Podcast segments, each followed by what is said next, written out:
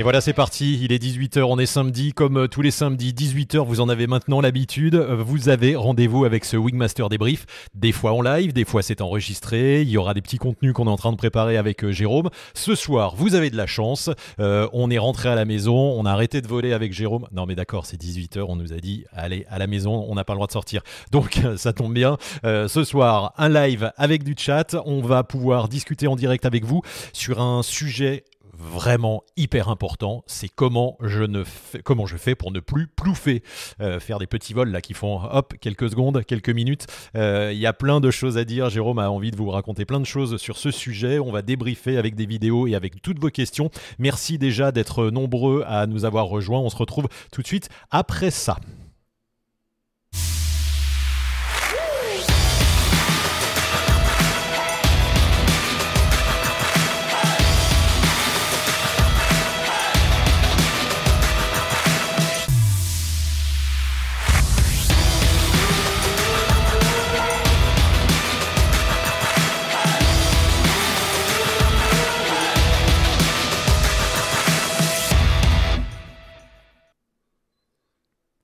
Et le Wingmaster débrief, euh, Master Master, c'est c'est Jérôme qui est ici, présent, l'expert Wingmaster. Salut Jérôme. Salut Seb, salut à tous, merci Bon. d'être là. Ben, merci à toi d'être euh, une nouvelle fois présent pour euh, ce rendez-vous. Euh, regarde, on a des coucous de partout déjà. Euh, c'est hyper euh, gentil de nous rejoindre et d'être avec nous. Et comme tous les samedis, on vous rappelle que eh ben, vous- abonnez-vous à la chaîne Wingmaster. Là, vous, vous- puisque vous êtes là, cliquez pour vous abonner, cliquez sur la petite cloche pour être averti des nouveaux contenus, généralement tous les samedis 18h. C'est pour l'instant, c'est ce qu'on a dit. On verra quand on sera déconfiné. Je sais pas pour tout de suite et on n'a pas l'air euh, parti euh, pour ça. Euh, et puis on vous rappelle que Wingmaster, avec Jérôme ici présent, Wingmaster, c'est une masterclass que vous présente Jérôme. Là, c'est la chaîne gratuite Wingmaster Débrief. Vous avez ce contenu pour vous. Rejoignez-nous, parlez-en à, votre, à vos amis. Vous avez vu, ça fait le huitième là sur une thématique. Il y a plein de thématiques différentes et on en a encore plein en stock. Vous allez pouvoir poser vos questions. Donc n'hésitez pas à en parler autour de vous. On vous rappelle que Wingmaster, donc c'est une masterclass, 11 heures de vidéo, 21 épisodes. Vous allez avoir toutes les techniques du parapente montrées et euh, démontrées par Jérôme en vol. Ce ne sont pas des cours, ce, ne- ce n'est pas une formation, ce sont toutes ces techniques à lui de professionnel. Euh, et ce qui est important de le répéter, euh, Jérôme, hein, c'est que c'est pas c'est pas des cours en ligne parce que ça fait quelque temps des fois Oui. qu'on là nous pose des questions et on a vu des petits commentaires sur mais pourquoi il y a des des cours, pourquoi il y a besoin de cours de parapente sur internet? C'est pas des cours de parapente qu'on propose, hein. surtout pas. Oui, oui, tout à fait. C'est pas une formation en ligne, hein, C'est un, c'est bien sûr, on se forme en école, on se, for- on se forme avec des professionnels, des personnes compétentes euh, pour apprendre. Et ça, ça va vous permettre d'avoir un, un support après vos stages, soit parce que vos stages datent de quelques années, soit ils sont tout frais et vous avez envie de revenir dessus et ça permet de poser les choses. Ça serait un peu comme un bouquin sur votre table de chevet, mais là, on a fait mieux, on a fait euh, que du visuel, que de la vidéo. Et donc, ça vous permet de revenir sur ce que vous avez appris, voir ce que vous pourrez apprendre après, vérifier ce que vous savez. Donc, c'est pas mal, non? Ouais, ouais, c'est c'est, euh, une encyclopédie visuelle et surtout, on le répète à chaque fois, euh, quand on est en vol, souvent, eh ben, la plupart du temps, on est tout seul, euh, ou on a un prof avec un talkie-walkie euh, qui nous explique ce qu'il faut faire. On voit pas forcément les bons gestes, la bonne gestuelle, euh, le bon tempo, euh, même si on en parle, même si on a pu voir des photos, même des tutos, etc. Toi, tu le montres en vol, il y a des caméras partout autour Oui. de toi et tu montres tes techniques euh, hyper efficaces, les descentes rapides, les incidents de vol, etc. Et c'est la meilleure, ta meilleure façon de voler à toi, celle que tu utilises. C'est ça qui est important de dire. Voilà, c'est vraiment celle que j'utilise, celle que j'apprends aux, pilotes qui viennent en stage, etc. Et je rajouterai par rapport à ce que tu dis, Seb, c'est qu'on utilise beaucoup, là on vient de finir un stage de progression, cette belle semaine où il a fait beau, et on utilise beaucoup la vidéo en fait pour, pour filmer les gens, mais c'est principalement sur tout ce qui est gonflage, gonflage, phase d'envol, etc., tout, tout le gestuel. Et par contre, en l'air, après, on n'a plus d'image des gens en fait. C'est pour ça que que là, Wingmaster, ça peut vous donner un visuel euh, de ce qu'on peut faire en l'air, ça donne des repères. Et, et on filme pas non plus quand on est en stage. C'est rare de filmer aussi les atterrissages parce que ça demande, euh, des, ça demanderait des grosses caméras, une grosse infrastructure pour filmer. Donc ça aussi, c'est un support qui qu'on n'a pas en stage et qu'on peut utiliser après. Donc allez voir le site si vous ne connaissez pas encore. Euh, il y a pas mal de gens là qui nous suivent en live qui connaissent bien Wingmaster, qui sont abonnés. On les remercie vraiment. Alors quand je dis abonné, c'est pas un abonnement puisque justement on achète Wingmaster et c'est à vie. Euh, et donc là, tous les pilotes qui sont là pourront vous le dire et qui connaissent. On a passer d'une plateforme à l'autre euh, et on a automatiquement transféré tout le monde. Donc vous payez qu'une seule fois et quoi qu'il arrive, vous aurez à vie le contenu et on, s'engage à faire suivre si on change de plateforme, les vidéos, etc. Il y aura des ajouts de vidéos. Euh, il y a plein de choses qui sont euh, prévues pour, ce, pour ces Wingmasters. Donc n'hésitez pas à aller voir le site. Et puis on, pour nous soutenir également, on a fait ces affiches. Ça nous permet entre autres bah, d'alimenter ce, ce, live tous les samedis. Euh, donc allez voir, superbes affiches qui sont euh, qui rappellent un petit peu euh, différents sites de vol en France, qui sont super jolis dans un super papier. N'hésitez pas à aller voir sur le site, sur la boutique. Il y a des petites promos en ce moment. Et puis un dernier mot avant de commencer ce live de ce soir, un petit mot à Rock the Outdoor, Rock Outdoor qui s'est associé à Wingmaster. On salue René, Rock the Outdoor. Ils ont une super bibliothèque, un, un super endroit avec tous les livres du parapente. Justement, c'est complémentaire à notre complément. Euh, donc après, vous pouvez aller également voir les bouquins. Allez voir sur le site de Rocks Outdoor. Et pour tous les abonnés euh, Wingmaster, il y a 5% de réduction sur la boutique Rocks Outdoor. Donc là, vous allez dans votre page euh, membre de Wingmaster et vous allez voir le code promo que vous pouvez utiliser pour avoir des réductions sur le site de Rocks Outdoor qui propose la, plus grande bibliothèque, la plus grande librairie en ligne de livres sur le parapente.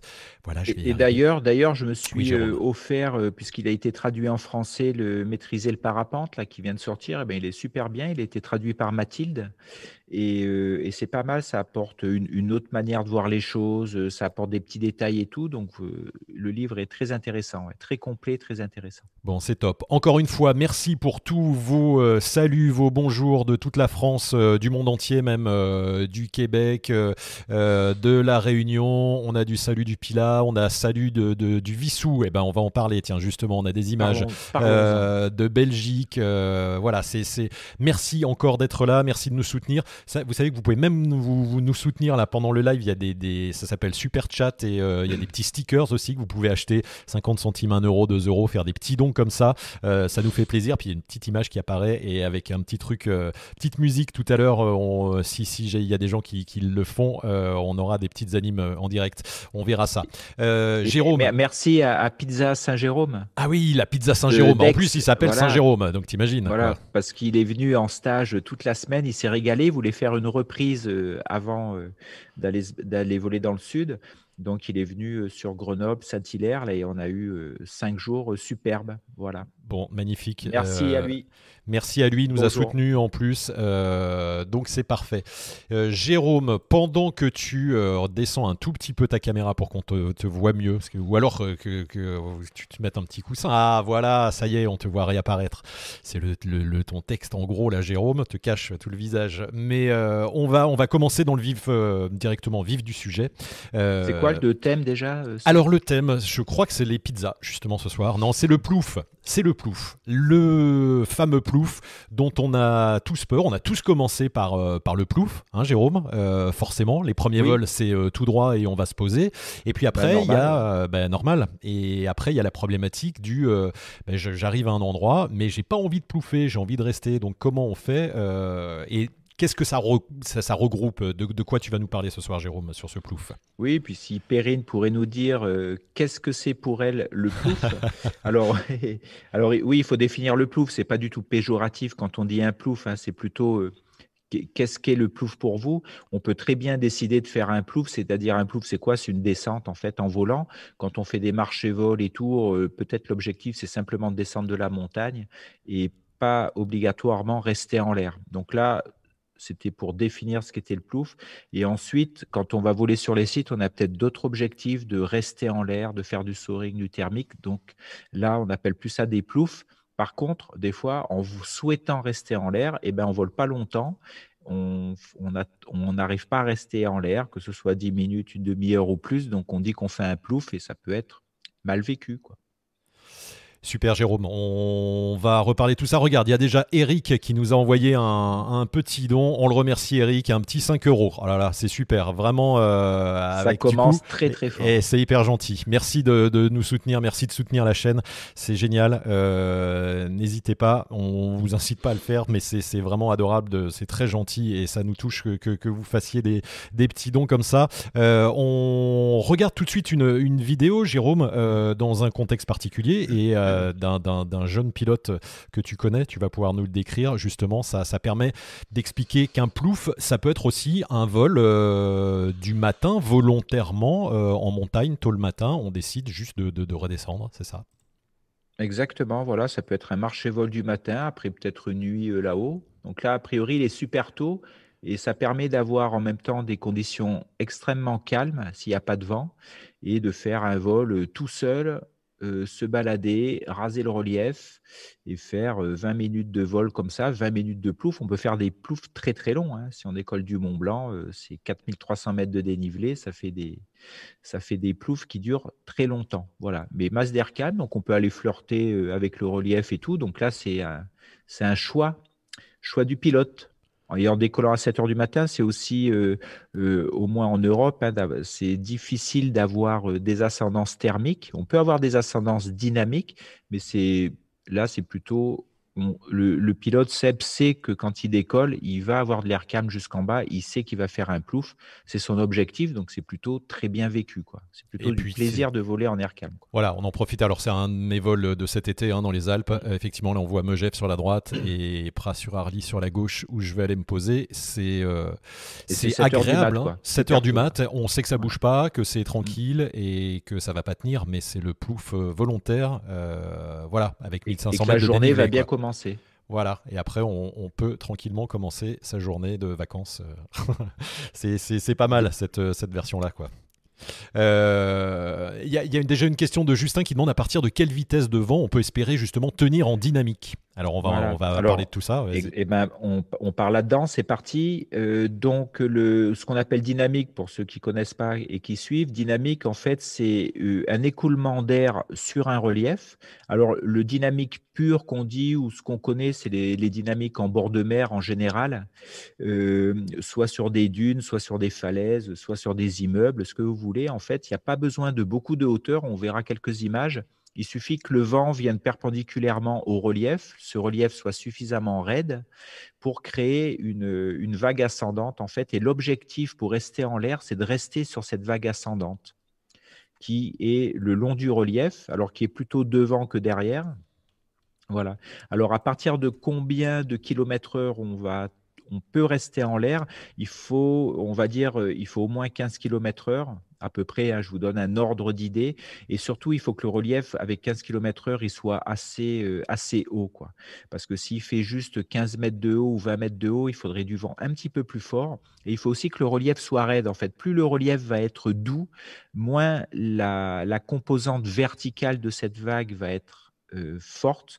Et donc, plus ça va être difficile de, de rester en l'air. En parapente, on descend à peu près à 1,2 mètres par seconde. Voilà, pour vous donner une idée.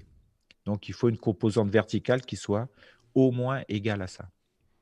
On a justement là ce que tu as sélectionné à Buc dans les, dans les baronnies, c'est ça? Alors, Buc, alors là, on n'est pas en bord de mer, on est en montagne et c'est une montagne qui est orientée ouest, donc qui est, qui est plutôt très favorable au vol l'après-midi. Et euh, voilà, ces images permettent de voir un peu le profil de la pente qui est sur notre droite. Et euh, quand il y a de la brise, alors là, c'est de la brise, la brise de pente qui s'installe dans l'après-midi jusqu'au soir, en fait, et qui va diminuer euh, en fin de soirée, eh ben, ça va générer une, ascendance qui permet de voler plusieurs heures et surtout de partir bas et de remonter. Euh, et de remonter assez haut. C'est un site qui est assez connu dans la Drôme pour ça, pour aller voler tard le soir.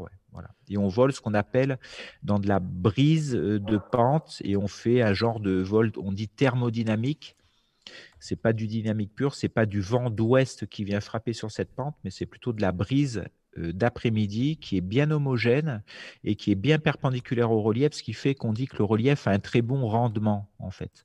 Et ce relief est pas trop raide et euh, ce qui permet aussi de, reposer sur les, de reposer sur cette montagne puisque l'accès est assez facile, on peut y monter à pied et tout, c'est un joli coin. Jean-Louis te demande relief égale pente continue face au vent. Oui, tout à fait. C'est alors ça, c'est il est idéal. Ah, je crois qu'il y a la fête. Il y a la fête à la maison. On va. voilà, on, sort le, on sort le sort, on sort le chien. On sort, le monstre. Qui était euh, entièrement d'accord avec ce que tu euh, disais. Ouais.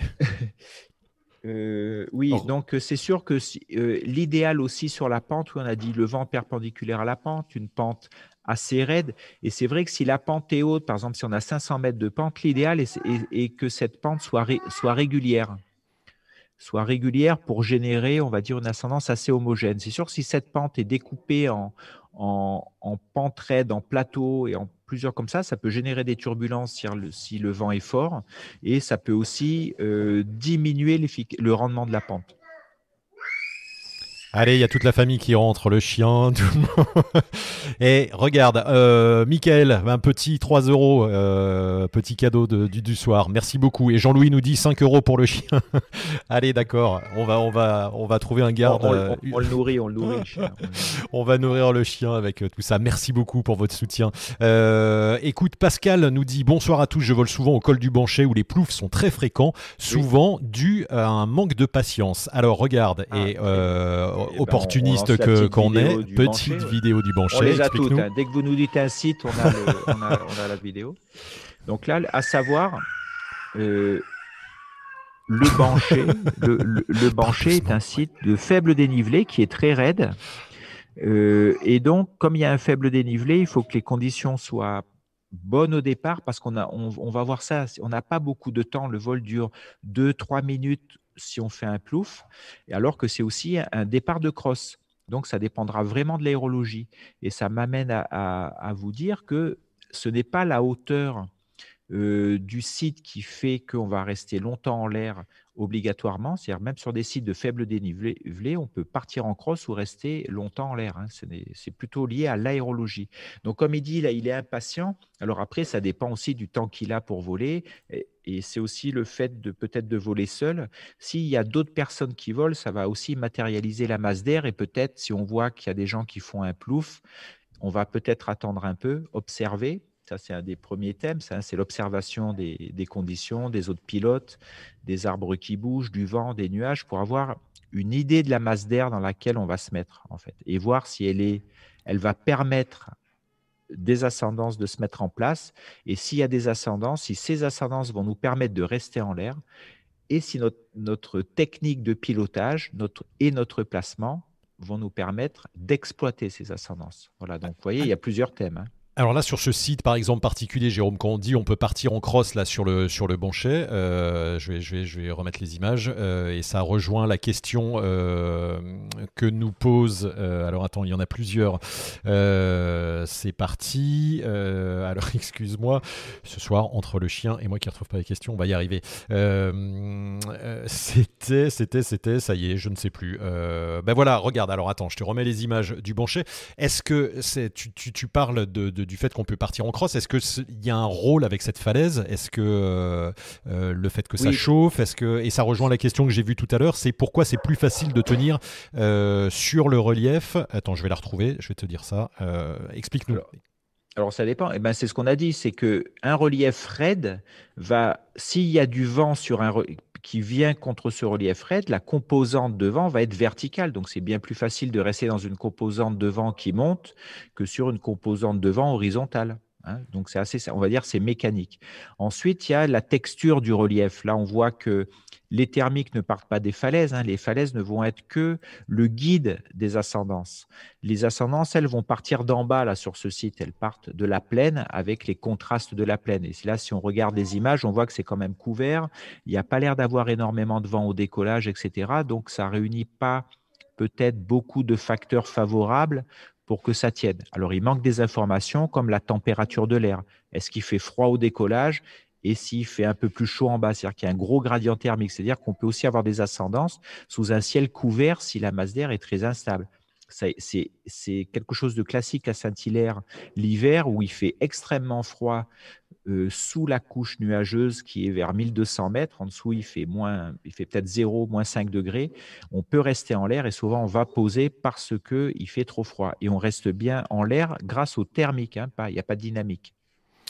Donc c'est une question de Air Montagne que l'on salue et qu'on fait un petit coucou à sa chaîne. Euh, pourquoi est-il plus facile de tenir une fois au-dessus d'une crête que contre le relief? Est-ce que c'est dû à la compression de l'air?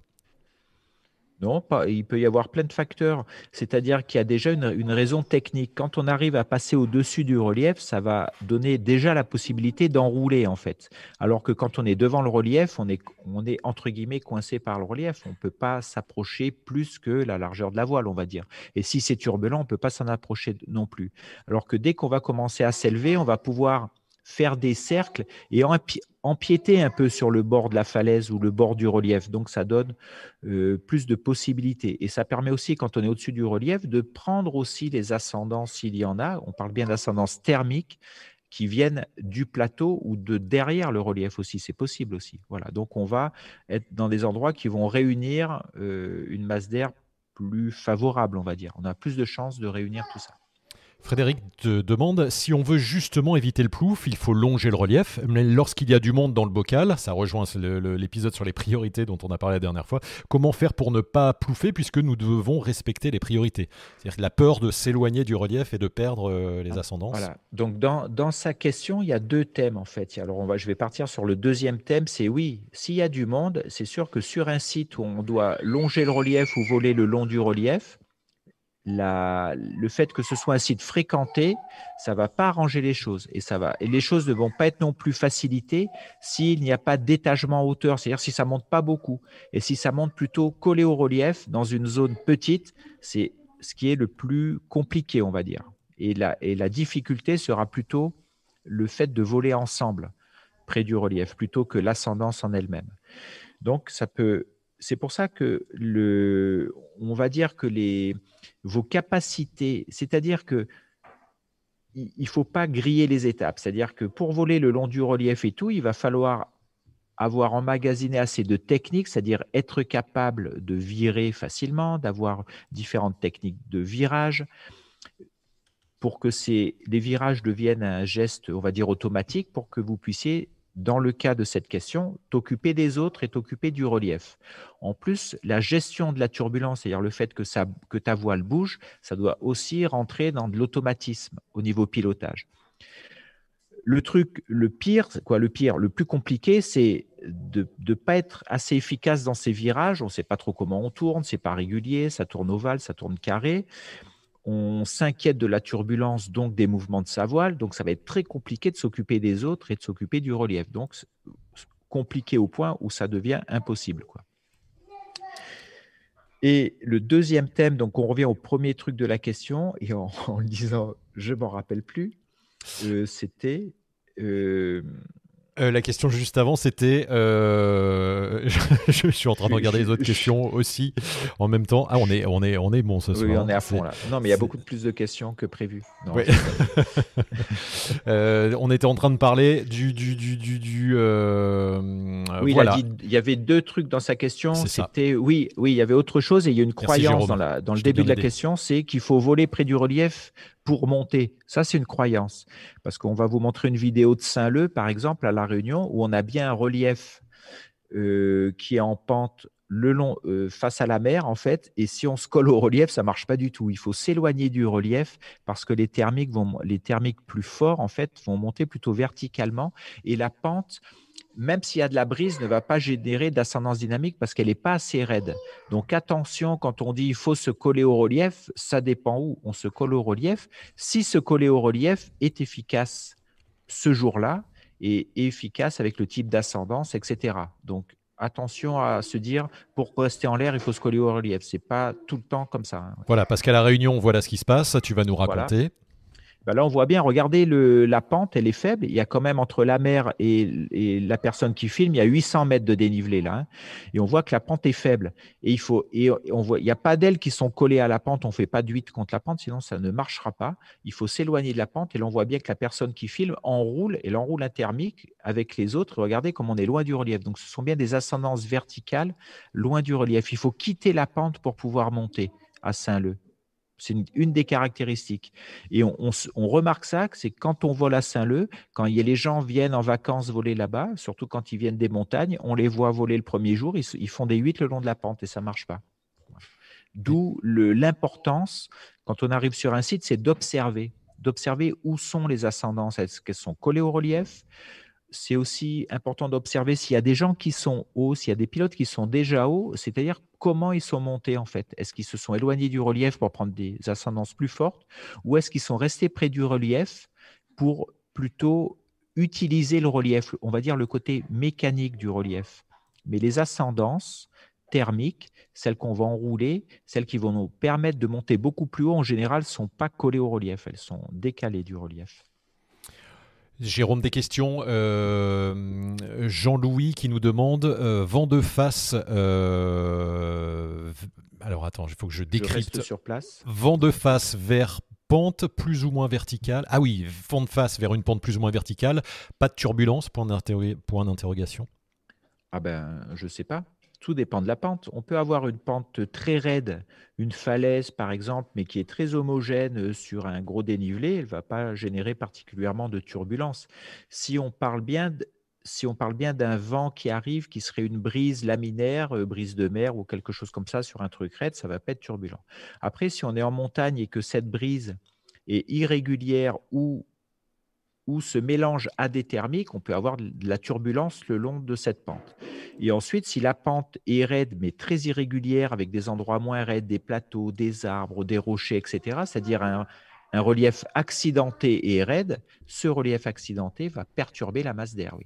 Donc, de dire c'est comme ça, il n'y a pas de turbulence, euh, non, on ne peut pas généraliser. Hein. Tout dépend du type de masse d'air qui arrive sur ce relief et la topographie, la forme du relief. Ça va rejoindre une... formes, ou ses formes. Ça va rejoindre une question d'un jeune pilote qui s'appelle Guillaume, euh, Guillaume Cano, je ne sais pas si tu connais, qui demande en thermique pour ne pas pouffer, il va falloir accepter de voler dans une masse d'air un minimum turbulente. Non. Ah ben oui. Alors oui et non, mais plutôt. C'est-à-dire que quand on commence à rester en l'air, c'est plutôt compliqué d'avoir une masse d'air qu'on va dire euh, extrêmement calme, etc. Donc il va falloir, dans, dans un, quand on vole, en fait, il faut quand même accepter que ça bouge, en fait. C'est-à-dire que le fait que la voile bouge sur l'axe de roulis et de tangage, c'est normal en parapente. Hein. Alors après, on peut trouver des masses d'air qui bougent très peu, mais alors c'est dans des configurations, on va dire, plus particulières, peut-être en bord de mer, dans des laminaires, dans des, vols soaring purs, en fait, où on fait des 8 le long de la pente. Mais comme toute la masse d'air arrive de la mer, euh, on va avoir une masse d'air euh, plutôt très calme, très régulière, avec pas trop de rafales, etc. Si le relief en plus, lui, est plutôt homogène, là, on peut avoir des masses d'air très calmes. Mais en montagne, il faut, il faut pas espérer avoir des masses d'air super calmes parce qu'on va être, on va être déçu en fait. On a Max qui te pose la question 13 vols école égale 13 ploufs à Saint-Île de 12 minutes. Puis-je prétendre essayer de voler plus longtemps avec mon niveau? Alors, oui et non. Alors oui, oui et pas à Saint-Hilaire. Euh, donc non à Saint-Hilaire et oui, par exemple, en bord de mer en faisant du soaring, mais il faudra que par rapport à Saint-Hilaire, en bord de mer, tu acceptes de te mettre en l'air dans des conditions de vent plus soutenues, en fait, pour qu'il y ait cette vague ascendante. Donc 13 vols. Pourquoi pas à Saint-Hilaire, euh, Jérôme? Alors pourquoi pas Saint-Hilaire? Parce qu'à Saint-Hilaire, on n'a pas de vol en dynamique, on va dire, comme on l'a sur d'autres spots. C'est en plus c'est un site de face sud, sud-est en falaise, donc il serait plutôt turbulent. Et c'est rare d'avoir du vent de sud-est qui vient taper dans la falaise et on fait des 8 le long. Alors ça arrive euh, qu'on ait du vent du sud, du vent météo qui vienne sur le décollage sud, mais là, ça devient d'un coup technique. Donc la question par rapport à 13 vols ne se, ne se pose pas. Et c'est normal qu'à 13 vols, on ne reste pas en l'air, je trouve. Il ne faut pas du tout être frustré par rapport à ça, même si tes potes restent en l'air. 13 vols, c'est pas beaucoup parce qu'à 13 vols, le risque, c'est de griller des étapes, ne serait-ce que celle de la précision d'atterrissage, en fait. Et ce qui se passe, c'est qu'après, on, va, tu vas vouloir gonfler ton volume de vol en l'air et par contre toujours peut-être être encore imprécis aux, sur les phases d'approche et d'atterrissage. Donc euh, voilà, il faut réfléchir à ça.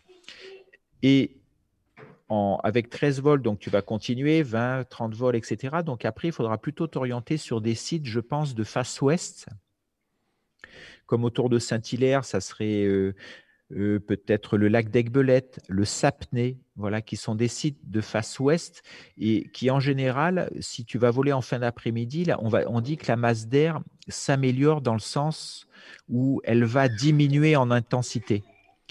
Et comme c'est une, masse d'air en face ouest, elle va être un peu plus homogène que des masses d'air en face est qui, elles, sont plutôt en train de se dégrader. Alors, se dégrader, ce n'est pas péjoratif. Hein. Dégrader, ça veut dire qu'elles deviennent plus fortes.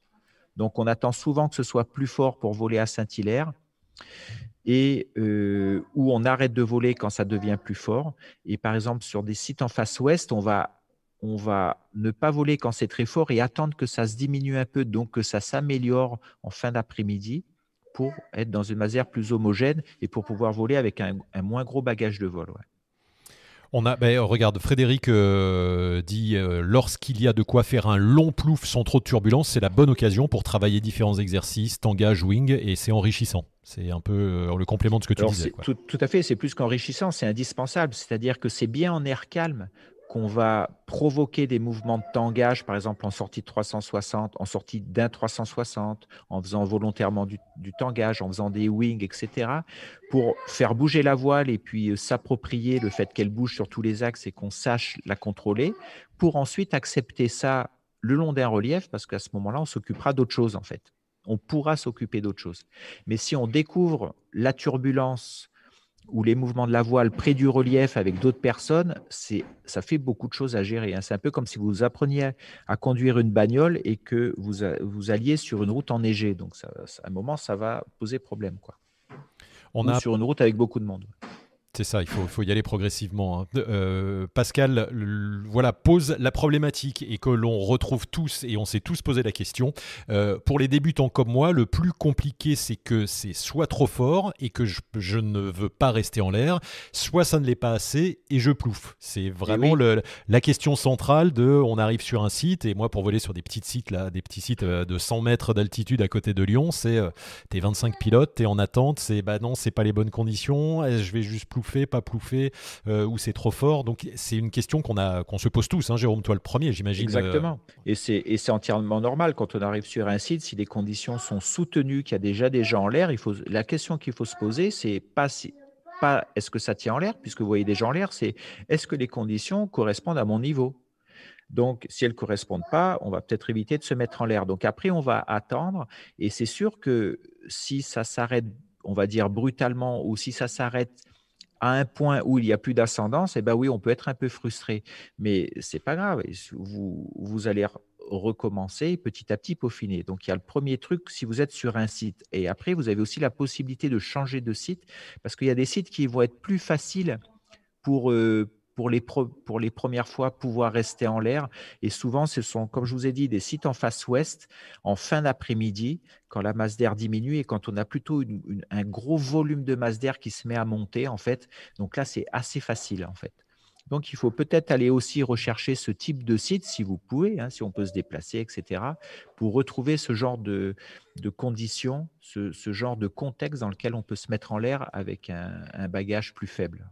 Alors on a deux, euh, témoignages et questions qui se recoupent euh, et tu vas voir, ça va, c'est bien, toutes les questions s'enchaînent là de, façon logique. Euh, pour pouvoir, Benoît dit, pour pouvoir faire des longs vols calmes, essayer de viser des conditions de restitution en soirée. Est-ce que c'est une bonne idée? Et Air Montagne reprend l'idéal pour découvrir le vol le plus long qu'un plouf, c'est la sainte restitution, conditions relativement calmes. Alors encore faut-il expliquer ce que c'est la restitution? Alors souvent on mélange restitution avec le vol du soir. Euh, la restitution apparaîtrait plutôt après les conditions du vol du soir, c'est-à-dire la restitution, ça veut dire restitution, c'est que toutes les zones qui sont un peu plus humides, donc plutôt des forêts, ou, par exemple je pense au bout du lac d'Annecy, etc., ou le Sapnay, etc., toutes ces, zones humides vont, une fois que tout autour s'est refroidi plus vite, ces zones vont par contraste être plus chaudes, donc vont proposer une masse d'air qui monte, voire ou qui descend moins vite. En fait, c'est ça la restitution. Et c'est pas vraiment ça qu'on fait. On fait plutôt des vols de fin d'après-midi ou début de soirée où il y a encore de la brise, mais c'est une brise faiblissante qui vous permet de rester euh, le long des reliefs. Et là, depuis le début, on parle du relief en fait. Mais n'oublions pas qu'il y a une très bonne école aussi pour apprendre les ascendances et rester en l'air. C'est la plaine avec des vols aussi en treuillé, où là, on va pas s'occuper du relief et on va pouvoir se polariser complètement et sereinement sur l'exploitation d'une ascendance. Alors là, on peut être aussi frustré, c'est-à-dire quand on monte au treuil, un moment, c'est soit on libère le treuil quand on rentre dans une grosse ascendance et on se dit, bah, tiens, il faut la prendre, donc on, et on va voir des images en même temps, Jérôme. Voilà, ben super.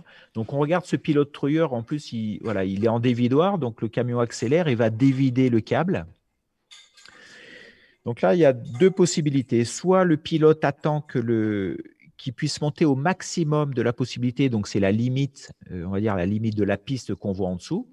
Donc il va attendre que le camion arrive euh, ou le véhicule arrive tout au bout, puis tac, là il se libère. Soit il peut se libérer avant si pendant la montée il rencontre une forte ascendance. Et là, voilà, il est lâché. Il est à proximité de l'endroit de, de, décollage, de la piste d'envol. Et là, il va essayer de prendre des ascendances. Donc là, vous avez vu, il ne s'occupe pas des autres il n'y a pas de relief à s'occuper, donc il peut vraiment porter toute son attention sur le bip du vario, etc. Parce qu'en plus, il peut poser n'importe où. et en plus, il a intérêt d'enrouler dans cette zone-là, puisque si ça ne marche pas, il retourne euh, poser à côté, puis il, peut il pourrait envisager une nouvelle treuillée. Quoi. Vous voyez, donc ça, c'est un très bon cadre aussi pour apprendre en, en enlevant certains euh, facteurs extérieurs qui peuvent vachement perturber les autres, le relief, etc. Donc ça, c'est pour vous donner une idée qu'il n'y a pas que le relief. Quoi. Oui, ça c'est une, c'est effectivement. Et donc pour revenir sur le sur les vols de restite et du soir, c'est donc peut-être une solution pour euh, pour que ça soit doux, plus doux, du soir, hein, plus que restite, hein, ce que tu dis. Voilà, plutôt vol du soir, bien sûr, c'est ça, c'est les, les sites en face ouest, vous avez les longs reliefs en face ouest où vous pouvez voler dans l'après-midi. Donc vous attendez en fait, et puis dès que l'aérologie commence à être moins forte au décollage, c'est-à-dire le décollage peut être une bonne sélection en fait. Si vous n'arrivez pas à vous mettre en l'air parce qu'il y a 20 km/h de vent, attendez un petit peu. Et une fois que vous mettez en l'air, après, on a, vous savez que la masse d'air va plutôt diminuer en intensité, donc ça peut être très bien pour se mettre en l'air et découvrir les premières durées de vol euh, dans un environnement assez serein avec une masse d'air qui est plutôt large, qui n'est pas collée au relief, plutôt de face ouest et qui va diminuer en intensité. Donc c'est pas mal pour découvrir. Et puis après, pour que la frustration, si vous voulez pas longtemps, soit pas trop euh, importante. Ça, dépend aussi de l'objectif que vous êtes fixé avant de partir. Si vous voulez voler deux heures et que vous volez une demi-heure, c'est sûr que ça peut, on, peut être frustré. Par contre, une demi-heure, c'est sûrement beaucoup plus long qu'un plouf. Donc, il faut peut-être revoir l'objectif. Euh, L'IS demande euh, y a-t-il une relation à la masse d'air de face pour nous permettre de bien tenir? Donc j'imagine, j'interprète sa question en disant que si est-ce que c'est en fonction de, de, la, quantité de vent, si c'est plus ou moins alimenté, est-ce que c'est une relation avec le fait de, tenir bien ou pas? Je comprends pas bien sa question. Alors je vais essayer de l'interpréter sur différents thèmes, c'est-à-dire que c'est sûr que si on est sur un vol dynamique le long d'un relief, il faut qu'il y ait du vent. La question sera juste la direction du vent et la force du vent qui va nous donner la possibilité de voler ou pas, ou si on vole, la possibilité d'avoir un bon rendement de la pente. Ensuite, si on vole en thermique et qu'il n'y a pas de vent, il ne faut pas qu'il y en ait trop parce que on va dire que les thermiques risquent d'être assez découpés en fait, pas homogènes du tout, donc ça peut faire des masses d'air plus turbulentes, etc., et plus dures à exploiter, donc ce n'est pas l'idéal. Et peut-être que le thème de la question, c'est aussi est-ce que est-ce qu'il faut être vent de face ou vent arrière, etc s'en fout un petit peu quand on vole euh, de savoir euh, d'où vient le vent en fait. Sauf si on est à proximité du relief. Alors on s'en fout. On va pas s'en foutre plus tard dans, un côté plus tactique, technique, de placement par rapport au vent, aux nuages, etc. Mais c'est peut-être pas le thème là de la, de la discussion. Jérôme, on Je ne sais pas si je réponds à la question. On va voir si s'il nous, repose des questions, euh, Lies. Euh, et, Sylvain demande et une fois que l'on tient en l'air, on va où? Alors, attends, il pose la question c'est au vent, sous le vent? Est-ce qu'il faut demander aux copains avant les trajectoires connues et normalement rentables pour partir en cross Tu vois, c'est dans l'idée de partir en cross. Ah, voilà, c'est ça, parce que j'allais dire oui, mais pourquoi faire Quel est ton besoin? Quel est ton besoin? Alors, si c'est pour partir en cross, ça dépend des sites. Il y a des sites si vous, si vous volez en plaine, par exemple, et que vous volez en partant d'un relief, vous allez monter, vous allez prendre le thermique qui, sera devant, vous allez attendre, et dès que le thermique vous permet de sortir du site, vous allez partir vent arrière, donc sous le, sous le relief, mais avec de la hauteur. Donc le relief ne posera pas de problème, en fait, puisque le thermique vous aura, vous aura monté beaucoup plus haut que la turbulence générée par le relief.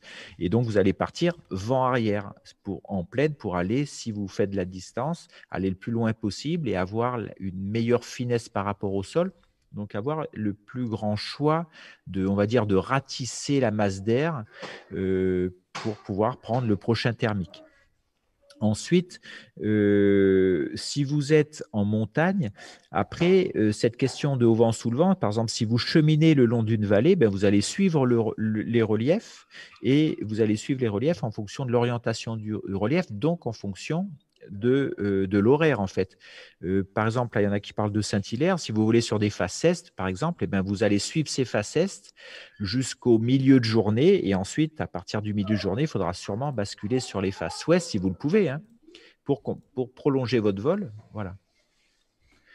Donc, euh, je ne sais pas si je réponds à la question du. Bah, écoute, c'est pour l'instant, euh, voilà, c'était qu'est-ce que je fais une fois que je suis en l'air, une fois que je tiens, hein, c'est ça. Le... Voilà, et ensuite, donc, il faut définir à l'avance si tu es en cross, euh, définir le type de, parcours que tu veux faire, parce que je pense que si tu veux en partir en cross, tu as déjà un peu une idée du parcours. Si tu l'as pas, c'est pour ça qu'il faut aller, pas hésiter à aller voir sur le, le site de la CFD euh, sur la SFVL, la Coupe fédérale de distance, qui permet de savoir sur ton site quels sont les parcours qui sont faits en général et te permettre de te mettre sur ces parcours. Et ensuite, une fois que, tu es sur le site, que tu veux faire ces parcours, observer les autres, voler avec les autres, te faire une idée de la masse d'air en, progressant euh, en fonction du site. C'est sûr qu'il y a des sites, on va faire beaucoup de cheminement, on dit, on chemine le long du relief en cross, et d'autres où on est, une fois que le relief nous a permis de partir, on on quitte le relief en fait.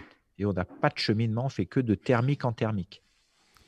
Jérôme, on va parler d'une thématique qui t'est chère, qui est le, mental, avec euh, deux questions euh, sur le sujet. Et ensuite, on, va, on parlera un petit peu du, soaring aussi en bord de mer, euh, qui est intéressant.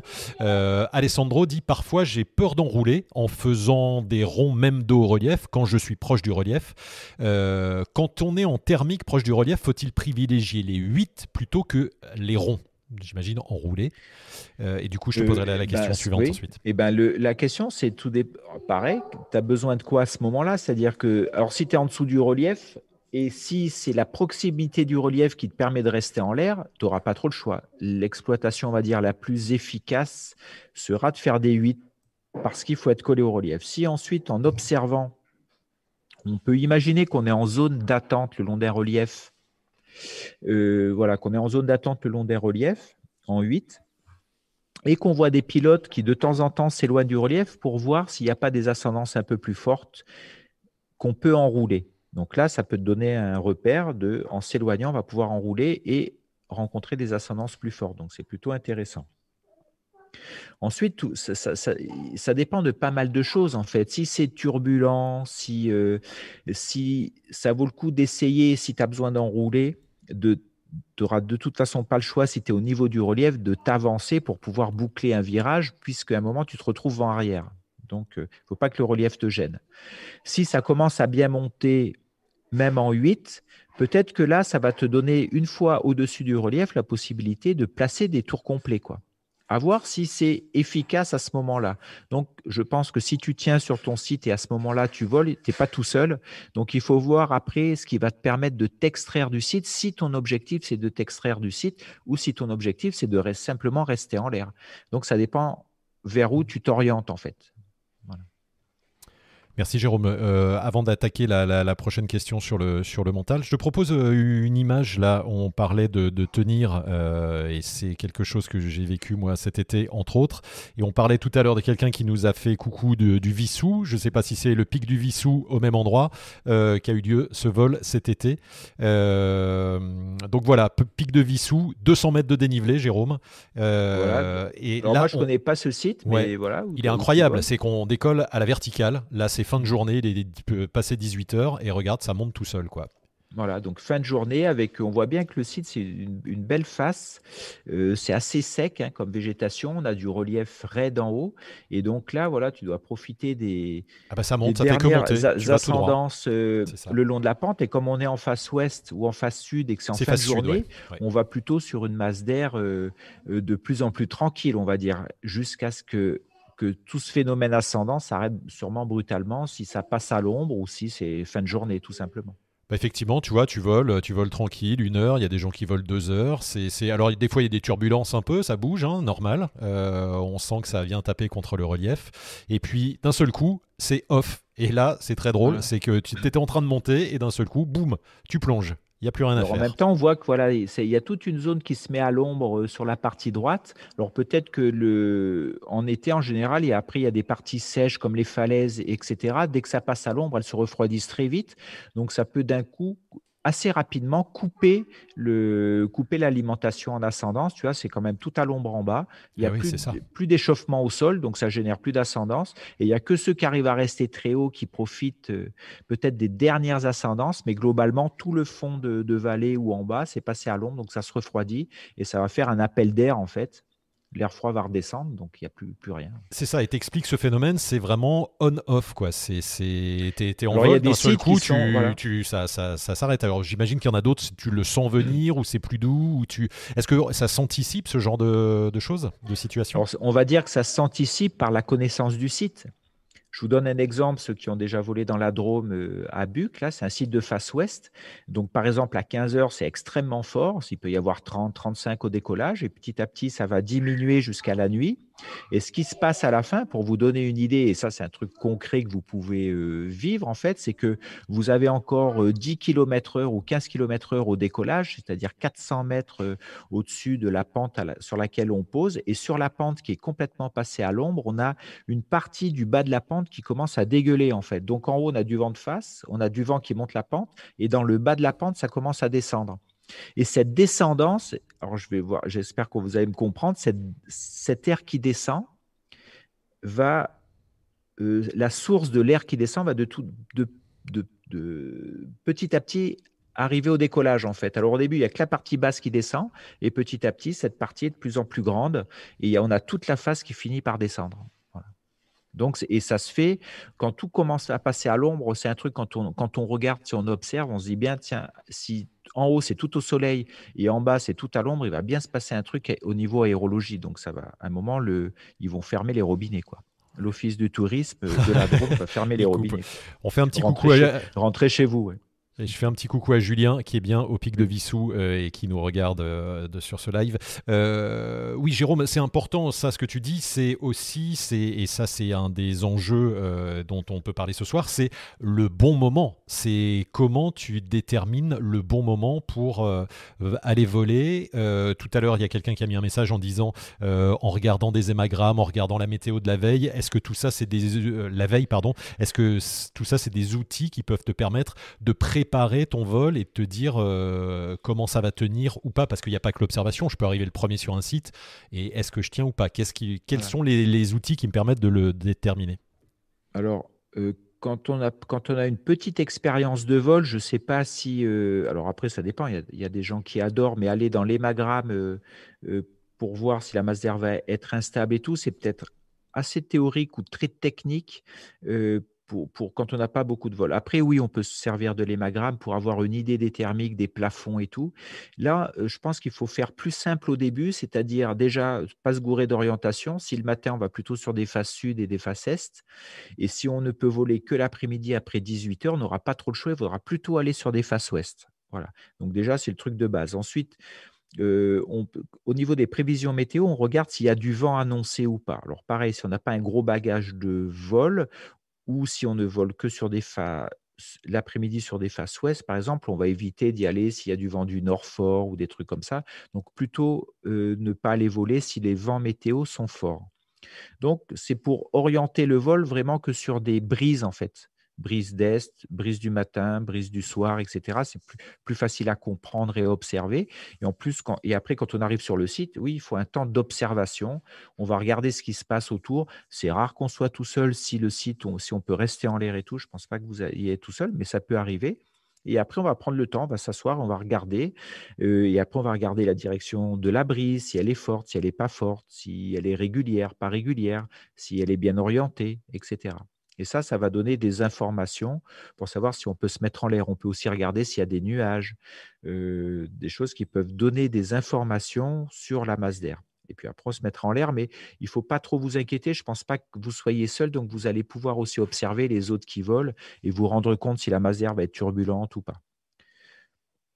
Voilà les premiers indices que je peux vous donner comme ça. Voilà. Ce pas des recettes, quoi. C'est plutôt une manière de faire. Je t'entends pas, Seb t'entends plus. Oui, c'est normal, j'ai coupé mon micro. Ah oui, euh, on remercie, ce soir, c'est bien. On remercie Max qui vient de nous faire un petit don de, de 5 euros. Vous pouvez faire des petits dons euh, sous, le, sous le chat, là, vous choisissez ou euh, un petit super chat, ça s'appelle, ou un petit sticker. Et Max nous offre 5 euros, là, c'est hyper gentil en nous disant modeste contribution pour vous remercier de tout ce temps passé à nous aider. Sushi. bravo. ce soir. Ce soir, sushi, grâce à Max. Merci Max, c'est vraiment adorable et merci à tous, encore une fois. Euh, Jérôme, on parlait de, mental, je te disais tout à l'heure. Euh, Raphaël dit il y a une part de mental aussi. En tant que débutant, il a 16 vols. Je n'ose pas encore rester près du relief et je préfère me diriger vers latéraux en vol quasi droit. Eh ben, je dirais heureusement. Sinon, ça serait inquiétant parce que 13 vols, c'est pas beaucoup. C'est pas beaucoup. 16 vols, c'est pas beaucoup, c'est beaucoup et pas beaucoup. C'est-à-dire que c'est très bien. Tu commences, tu vas aller toucher l'autonomie au décollage en air calme, à l'atterrissage en air calme. Par contre, oui, 16 vols pour aller le long du relief, c'est moi ça me paraît pas assez parce qu'il va falloir que tu gères beaucoup de choses en plus de ce que tu as à apprendre en fait. Euh, donc les virages, près, le placement près du relief, euh, si ça bouge, etc. Donc c'est entièrement normal. Donc il faut juste bien vivre ton vol. Et c'est sûr qu'il ne faut pas comparer ta manière de faire avec quelqu'un qui a 400 vols sur le site. Il faut être content euh, de, des vols que tu fais à 16 vols et puis et de simplement placer tes objectifs. Les objectifs, c'est de l'autonomie sur, sur, sur ce site ou changer de site, etc. Il est là ton objectif. Si tu te mets un objectif de rester en l'air avec 16 vols sur un site, ça va, tu vas être, ça risque d'être super anxiogène, quoi. Avec tout ce qu'il va y avoir à gérer entre les autres, le relief, la turbulence, le placement et tout, ça peut faire beaucoup de choses. Et n'oubliez pas aussi, alors, par contre, ce que tu peux faire, c'est la manière d'abord de, tendre vers ça. Ça serait un jour où c'est en, air calme sur le site où il n'y a pas beaucoup de monde. C'est au lieu de faire un, un direct, euh, quoi, un direct ou plutôt un plan de vol qui t'éloigne du relief, si c'est super calme, c'est ce qu'on fait sur les stages progression avec des gens qui n'ont pas beaucoup de vol, on, leur permet de découvrir en air calme, au lieu de faire perpendiculaire au relief, on leur, on leur dit, ben, baladez-vous le long du relief simplement pour explorer. C'est en air calme le long du relief. Ça vous permettra de vous placer, de déjà voir un peu commencer le long du relief et ensuite d'aller vous poser. Donc ça, c'est un intermédiaire, c'est ça que tu peux faire. Mais de cumuler d'un coup le monde, la turbulence, le relief à 16 vols, c'est trop. Donc c'est normal que ce soit trop et que ça t'inquiète.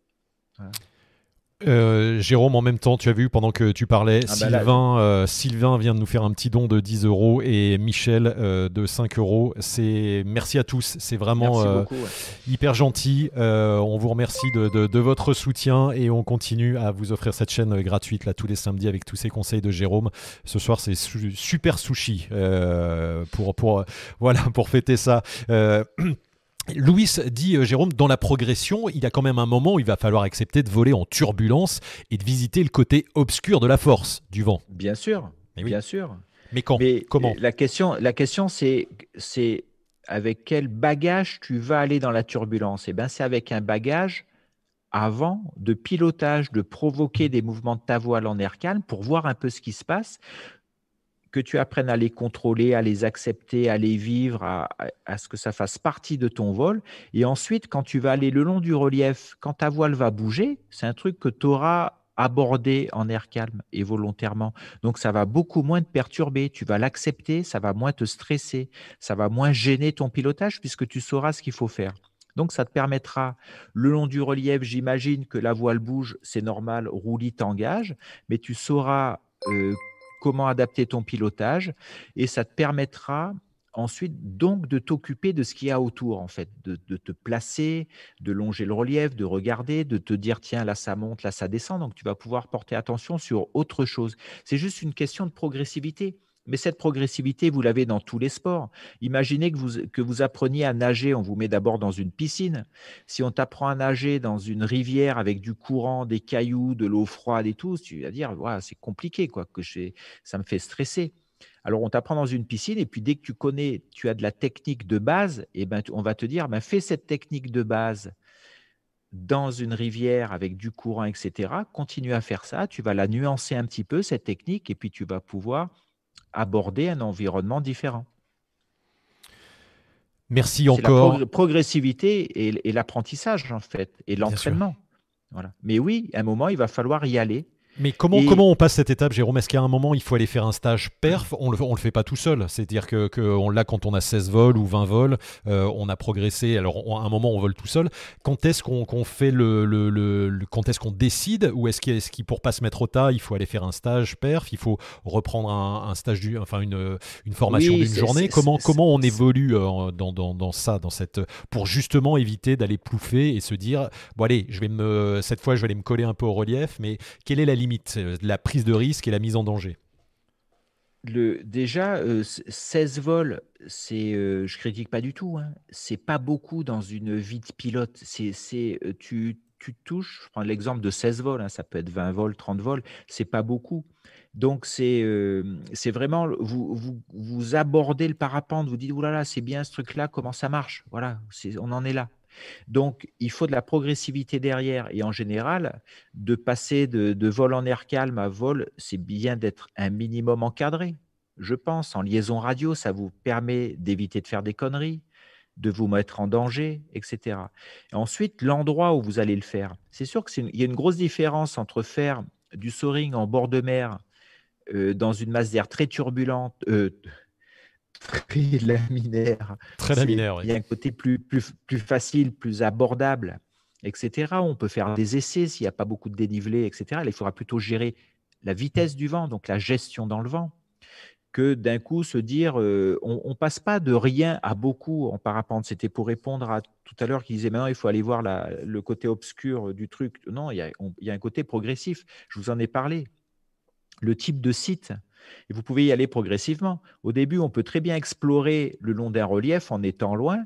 Le vol va durer un peu plus longtemps, mais on va peut-être pas monter. Et on y va par petites touches comme ça, en s'entraînant. Et on découvre. On passe pas de, que des vols à perpendiculaire au relief où on s'éloigne du relief. d'un coup, on a la plume dans le caillou et puis on va monter 100 mètres au-dessus. Non, il y a, il y a tout un, une progressivité là-dedans. Et la progressivité, elle est liée aussi à vous. Où vous en êtes? Qu'est-ce que vous êtes capable de faire en virage?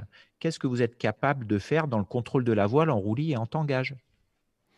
Merci Jérôme, on a plein de questions. On a Fabrice qui nous a fait un petit don de 5 euros également. Merci Fabrice, euh, c'est très sympa. Avec tous vos dons, on va, on va mettre une belle lumière chez GG, on va lui acheter un joli fond et, euh, et il sera encore plus joli, vous allez voir. Euh, merci en tout cas pour votre soutien, c'est vraiment très gentil. On a euh, une question de Stéphane qui dit lui j'ai une cinquantaine de vols. Alors on va pas faire le concours du nombre de vols, hein, mais, mais c'est vrai que ça montre un peu la progression. Voilà, j'ai une cinquantaine de vols, mais je n'arrive toujours pas à m'arracher du déco et je reste à la même altitude pendant une heure. Alors déjà, il plouffe pas, c'est pas mal, euh, Stéphane. Euh, bah, il veut un conseil. là, à 50 vols, voler une heure, c'est plutôt pas mal, je trouve. Et il demande un conseil. Voir ça bien. Alors après, bah, ça dépend. Je connais pas ton site et je connais pas l'aérologie. Si tu voles plutôt en dynamique, euh, c'est-à-dire des 8 le long de la pente, c'est normal que tu sortes pas du décollage, puisque le fait que tu restes en l'air ou la hauteur atteinte et tout est plutôt lié au vent, à la force du vent, sa direction et la forme du relief. Voilà. Donc tu vas être bloqué là. Ce qui va te permettre de sortir de ça, c'est euh, de prendre des ascendances dans ce système-là, en fait. Et ces ascendances, elles, vont te permettre de sortir du relief. Donc, comme je ne connais pas ton site, je pense que ça serait bien. Si, est-ce que quand tu voles, il y en a d'autres qui sortent, comme tu dis? Est-ce qu'il y en a d'autres qui, qui s'extraient du, du, du, site ou pas? Alors, il te dit qu'il est à Planfait et à Vérel. Il vole à Planfait et Vérel. Ah bah oui, eh ben plan fait, ben oui, plan fait, il y a un petit côté technique déjà parce qu'il y a beaucoup de monde et pour pouvoir s'extraire du site, il faut peut-être sortir de devant le décollage en fait. Donc il faut accepter peut-être d'aller sur la pente qui est derrière vers les l'enfant, les dents de l'enfant, et tu vas prendre euh, pied sur un relief qui va monter plus haut et tu vas peut-être suivre ce relief. Et encore, on monte souvent en thermique loin du relief aussi là-bas. Donc il faut peut-être changer, changer d'endroit en fait et regarde comment font les autres, il y a peut-être quelque chose qui t'impressionne, euh, que tu appréhendes de faire et qui pourtant est le passage pour aller plus haut. Mais en même temps, à 50 vols, rester une heure euh, devant le site de Planfait ou à Vérel, je trouve ça très bien. Après, à Vérel, euh, c'est pareil, il va falloir que tu ailles plus loin sur la droite pour prendre pied sur les falaises du haut, euh, pour commencer à t'extraire du site de Vérel. Donc, regarde plutôt comment font les autres et le jour où tu voles, comment eux s'extraient pour que tu aies une idée du cheminement. Et c'est possible que tu sois confronté à quelque chose que tu appréhendes à 50 vols, ce qui est entièrement normal. Donc, c'est normal que tu t'extrais pas du site. Hein. donc, il ne faut pas t'inquiéter. Oui, il y a la peur. C'est peut-être juste pas le moment, quoi. Il y a aussi souvent, je dis ça, euh, des fois, la peur de sortir du bocal, c'est-à-dire euh, le fait d'aller s'éloigner pour chercher un truc, c'est quelque chose qu'on n'a pas l'habitude de faire. Bien sûr. Euh, alors que c'est ça. Bah, moi, ça, c'était les débuts à la Réunion. Hein. T'imagines aller à, Grande à la Grande Ravine qui est à droite, qui, qui, est à 500 mètres ou un kilomètre, ça fait peur, alors qu'on a l'habitude d'aller tout droit. Donc, et que tu sais que si tu y vas, c'est plutôt positif ça généralement. Peut être ça. Voilà. Et c'est sûr qu'à plan fait, si tu n'es pas très haut et que tu t'éloignes vers la droite, côté nord par exemple, c'est sûr que si derrière, tu vas derrière et que tu rates, la question de rentrer au terrain se pose. Donc, tu peux voir le truc autrement, c'est est-ce que tu aurais peut-être un intérêt à ne pas sortir en fait? Est-ce que tu as un bénéfice à pas sortir? C'est ne serait-ce que rentrer au terrain ou rester dans quelque chose de connu. Hein. Pense à ça. Et 50 vols, ça va, il n'y a pas de panique. Il y a Germain, un petit témoignage qui nous dit J'ai 15 vols, aujourd'hui j'ai fait du gonflage en pentécole et c'était beaucoup mmh. plus instructif qu'un vol. C'est aussi, euh, ou qu'un plouf, tu vois, c'est aussi une, et je bonne chose. Je rajouterai pour toi aujourd'hui, oui, pour toi aujourd'hui, c'était plus instructif de faire du gonflage et tout qu'un vol de 3 minutes. Tout à fait. Voilà. Tout dépend où on place l'objectif et ce qu'on souhaite apprendre. C'est sûr qu'une heure de gonflage, on va apprendre énormément en pilotage. Et c'est vrai que des fois, si on a le choix, il vaut peut-être mieux jouer une heure avec sa voile dans le vent que mettre en place une rotation pour un vol de 4-5 minutes. À voir, sauf si euh, l'intérêt de voler 4 minutes, c'est de faire une précision d'atterrissage ou de travailler euh, un gonflage euh, et un décollage sans vent ou des trucs comme ça. Donc tout dépend où sont placés le, curseur de l'objectif.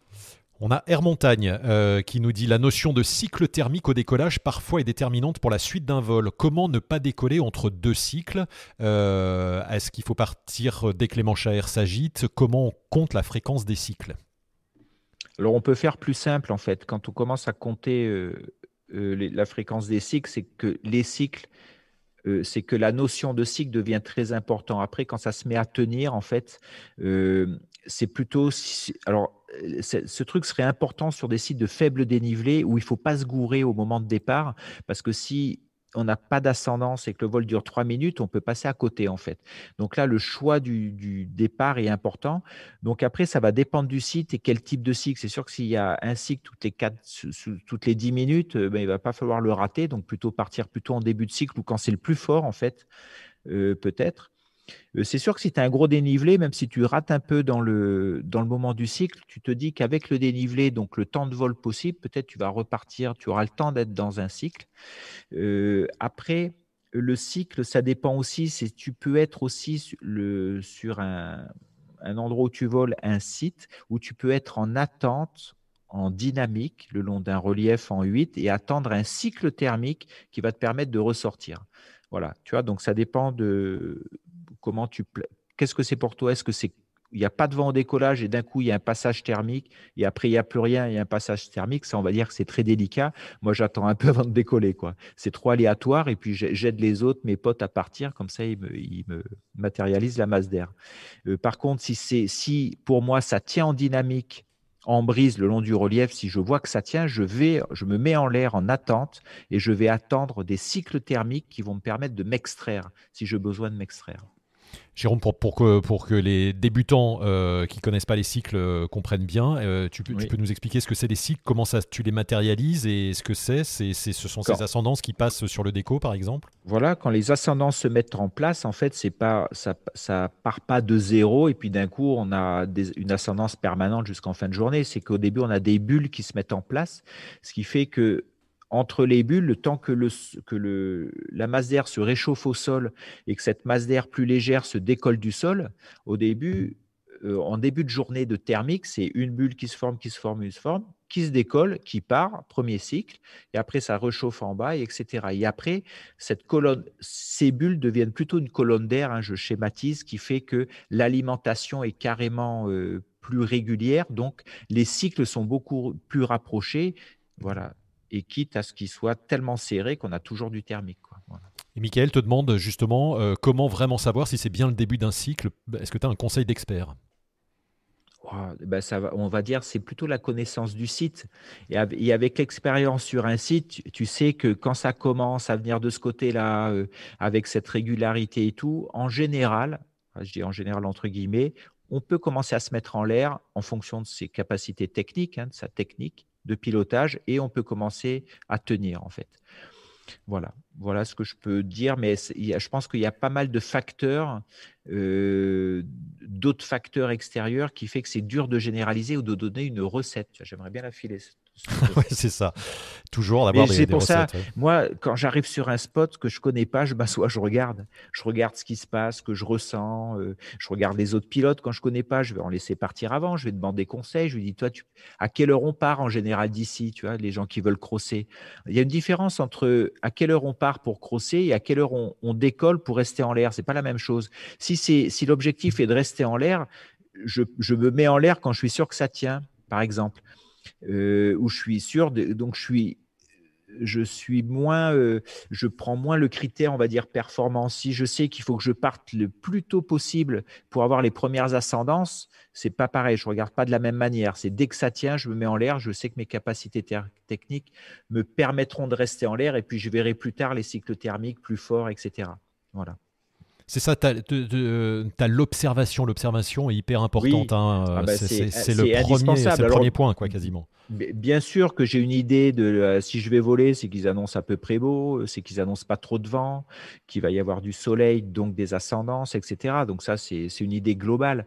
Et après, oui, quand j'arrive, j'observe. Et quand, quand on est sur des sites où il y a du monde, en fait, où, où, on a des sites qui sont fréquentés euh, dès le matin, etc., petit à petit, si on observe, on va commencer à voir les gens qui décollent et qui commencent à monter puis redescendre. Voilà. On, on voit l'activité thermique se mettre en place ça donne une idée déjà. Et, à ce moment-là, après, il y a toujours la question est-ce que j'y vais, est-ce que j'y vais pas? Il y a toujours cette petite appréhension. Moi, le premier, de me dire oh là là, je me suis préparé, là, il faut pas que je fasse un tas d'entrée alors que j'étais, je voulais partir pour voler plusieurs heures et aller me balader. Hein.